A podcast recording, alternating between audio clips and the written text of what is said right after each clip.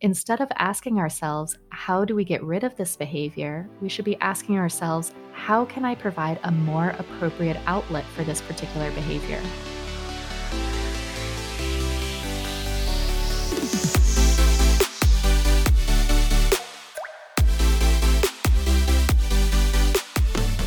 Welcome to Enrichment for the Real World, the podcast devoted to improving the quality of life of pets and their people through enrichment. We are your hosts, Allie Bender. And I'm Emily Strong. And we are here to challenge and expand your view of what enrichment is, what enrichment can be, and what enrichment can do for you and the animals in your lives. Let's get started. Thank you for joining us for today's episode of Enrichment for the Real World. And I want to thank you for rating, reviewing, and subscribing wherever you listen to podcasts. Last week, we heard from Helen Dishaw, and one of the topics we discussed was letting animals be animals. This week, we're going to dive further into letting animals be themselves and talk about implementation with the animals in your life. In this implementation episode, Emily and I talk about should we treat animals like mini humans dealing with those annoying species typical behaviors, and what Emily's rabbit and my turtle have in common. Let's get started. I think one of the reasons that we see certain behavior problems is because there's been a shift in our culture, at least in the United States. I can't speak to other countries since I don't live there, but at least in US culture, there's been a shift in how we treat animals and a shift towards treating them sometimes like mini humans. For sure. And to be clear, that's not always a bad thing. For example, Animals are receiving better medical care because we're thinking of them more as family members now than we have in the past. But it can also cause some serious dysfunction in how we view them and what our expectations are for their behavior. Absolutely. As with everything else, there are pros and cons to those societal shifts. And one of the cons that we see is sometimes those expectations that you mentioned, where people expect their animals to essentially not be animals. I'm sure you've gotten the same thing, Emily, where you have someone who's asking for your advice about their pet, and the first thought is, but that's what animals do, whether it's rabbits chewing furniture or dogs barking or cats scratching. Right. Like, do you remember that guy from the sanctuary where we both worked who was super upset that his dog was tearing up toys? I do. It's such a common concern folks have too. And really, that comes down to our society has shifted away from it being okay that animals act like animals, and we expect them to act like humans. And that's just not realistic in many situations and can lead to dysfunction in a household and impair relationships that we have with our pets. Absolutely. And to be clear, we're not saying that it's okay for dogs to be aggressive just because animals in the wild are aggressive. And we're not saying that it's okay to terrify our pets because animals in the wild are terrified sometimes. We're not even saying that you should put up with your pet destroying your house because, oh, well, that's what they do. That kind of false dichotomy is super common. People think either I let my dog be a dog and they destroy my entire life, or I have to control their behavior and they have to spend half of their day in a crate. And when they're out of their crate, they have to strictly obey me. Those are my only two options. We're here to say those are not the only two options. You can have a physically, behaviorally, and emotionally healthy pet who can live life to its fullest and be the doggiest dog they can be, or the cattiest cat or the birdiest bird. You get the picture. And also, you can have a safe, happy, intact home. One of the things that's important about this mindset shift is that we're so used to seeing behavior as good or bad, and we're so used to being told that this species does this and that's a bad thing, or this thing and that's good. And so we have this expectation of what a good dog or bird or cat looks like but in reality, animals don't understand morality, and morals have nothing to do with animal behavior. So, what we really need to look at is what do we want in our home, and how can we teach the animals in our care to live within the house rules while still giving them opportunities to be who they are. And that leads into our first takeaway of how to implement this concept with your pets at home, taking morality out of our perception so that we can see our animals' behavior clearly. Clients ask us all the time, should I let my dog do X, Y, and Z? And the answer is, I don't know. Do you want them to? Is it something that you enjoy? Is it something that works in your household? If yes, then let them do it.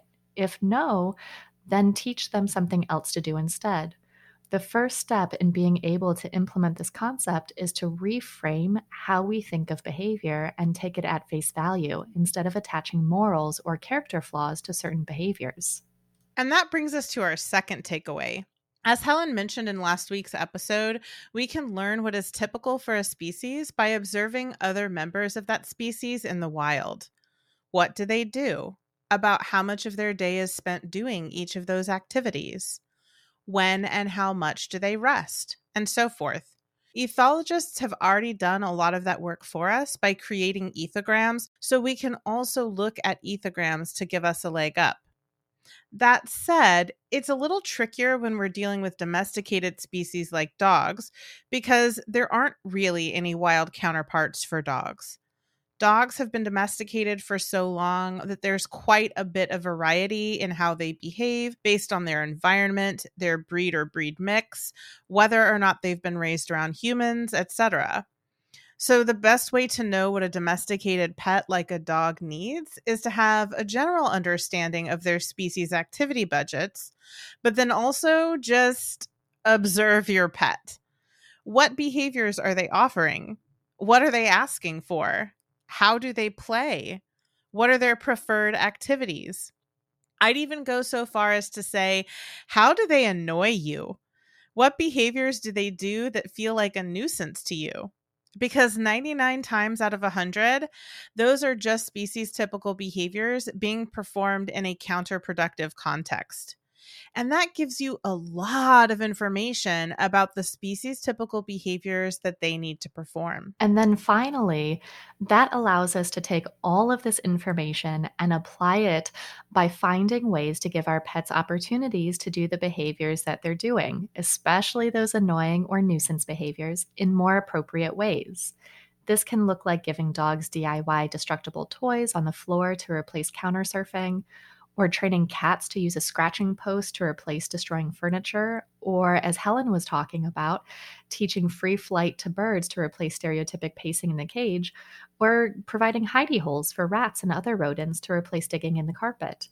Instead of asking ourselves, how do we get rid of this behavior, we should be asking ourselves, how can I provide a more appropriate outlet for this particular behavior? Emily, do you have an example of how you've provided a more appropriate outlet for a nuisance behavior? I do actually. I have a lot of them, but the one that comes to mind is about my bunny whose name is Bundini. And Bundini got his name because when I adopted him, I originally had tried to have him in a confined area. And turns out Bundini's not a fan of confinement and he's in fact quite adept at getting out of confinement. So his full name is Harry Bundini. Get it? so, yeah, so I had a little escape artist on my hands, and I realized once he actually escapes, he doesn't do anything bad. He's actually perfectly content to just hang out in the bird room. So I thought, why not just let him stay in the bird room? And he was great for several months, just hanging out, playing with his toys, eating food, foraging, like any good self respecting rabbit. And then one day he discovered the baseboards. I had thought about rabbit proofing the baseboards, but because he hadn't really showed any interest in them, I had kind of let it slide. And one day he was like, I'm gonna chew on these baseboards now. And I was like, okay, no, nobody, you can't do that. So I did end up having to get some acrylic to protect the baseboards, but this gave me a lot of information about his chewing preferences because he was ignoring the objects that I had provided for him to chew and selecting the baseboards instead, which told me that he has a very clear texture preference for that type of wood. So I got him really thin pieces of wood that are actually bird toys, but they were perfect because they very closely emulated the baseboards themselves. So I'm managing the environment so he can't chew on the ba- baseboards. and I'm giving him very similar material that he can work on instead. And sure enough, that did the trick. He never really tried to get at the baseboards again. He never tried to take the acrylic down. He's just happy to chew on that wood.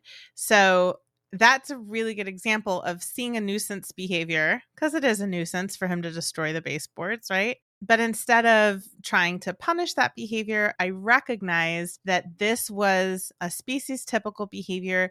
He was telling me what kind of textures he preferred to chew on, and I just gave him more appropriate outlets for that behavior and prevented access from the inappropriate outlets that he had selected for himself. And that reminds me, I have my own escape artist at home, uh, and that is my red eared slider, Zorro. Red eared sliders are semi aquatic turtles, for those of you who are not as familiar with reptiles.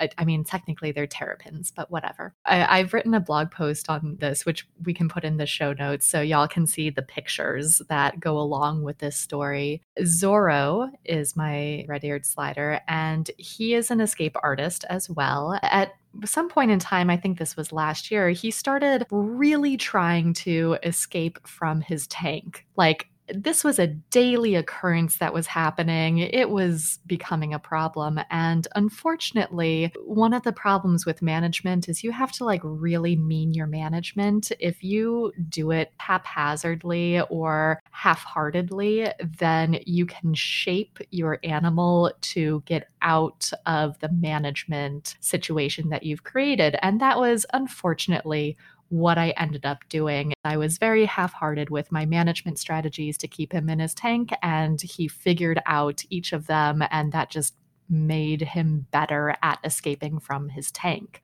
So that was definitely a trainer fail on my part with that. But his escaping behavior told me okay, there is something that he is missing in this environment, and there's a reason he's escaping. It's not just happening because he feels like it or to annoy me or or whatever morals I could put onto that even though it felt like that plenty of times. I recognized there was something that was missing here. My answer was, was one that I don't necessarily expect everybody to do. My answer was to build him an entirely new enclosure. It took a few months to do this, but he now has a larger tank and a, a, big area surrounding it and, and above it. Like I said, we'll put the blog in the show notes so y'all can see the pictures of what I'm talking about. It's a little bit hard to describe. He has the ability to climb more in his current enclosure, which is something that I had seen in the past is something he did climbing and trying to get up stuff and falling because turtles are not graceful creatures. So he has that opportunity more. He has an opportunity to walk around on land more in this enclosure than he did in the previous one. And in addition to the things in this enclosure that he was missing in the other, I also meant my management strategy this time. I thought through every single way that he could possibly escape out of this new enclosure, and I preemptively fixed those problems. So it took maybe a month or so for me to see him try to get out. He tried a couple of times, said, no, that's not going to work. And he does not try anymore, which is fantastic a lot of times when we're talking about those nuisance behaviors, which is true in both my story about Zorro and your story about Bundini, Emily, is it's a combination of management, so they can't do the behavior that we're trying to decrease, while also providing them a more appropriate outlet for the behaviors that they're trying to perform. Yeah. And I think a really important sort of detail to add to both of our stories is that there's a difference between a learned helplessness where they try all these different ways and they have uh, really aversive experiences as a result of that. So they stop trying anymore, in which case we would see an overall reduction in behavior, by which I mean really behavioral diversity, as opposed to what we're describing, where yes, we're preventing access to the thing that they can't interact with or they can't do for their own safety, but we're not adding any aversive consequence to that. And we're also providing other means for them to do the thing that they want to do. We're honoring the function of that original nuisance behavior and allowing them to meet that function in another more appropriate and healthy way. And what we see in that case is not only an absence of any kind of stress behaviors, stress related body language signals, but we're also seeing quite a bit of behavioral diversity. They're not behaving less, they're behaving the same or more they're just behaving in ways that's appropriate and safe and healthy and delightful. It's stuff that we uh, take great joy in watching them do now that they're not destroying our house. Yes, I love watching Zorro climb and inevitably fall off of things now that it's not the edge of the tank that he's falling off of yeah, for real. It's just it's so much fun to see them be themselves when being themselves is not super destructive or scary or unsafe. Absolutely. So today we have talked about letting your animal be an animal. And that does not mean giving them free reign to destroy your house and be a nuisance or put themselves into danger. That means observing their behavior without attaching morals to it seeing what behaviors they already perform. And for undomesticated pets, you have the added bonus of being able to watch videos of their wild counterparts to see what behaviors they should naturally be performing. And then giving our pets outlets for these species typical behaviors in ways that are more appropriate in our home environments. Next week, we will be talking about influencing the industry through empathy with Mike Shikashio. Thank you for listening. You can find us at petharmonytraining.com and at Pet Harmony Training on Facebook and Instagram, and also at Pet Harmony Pro on Instagram for those of you who are behavior professionals. As always, links to everything we discussed in this episode are in the show notes, and a reminder to please rate, review, and subscribe wherever you listen to podcasts. A special thank you to Ellen Yoakum for editing this episode. Our intro music is from Penguin Music on Pixabay. Thank you for listening and happy training!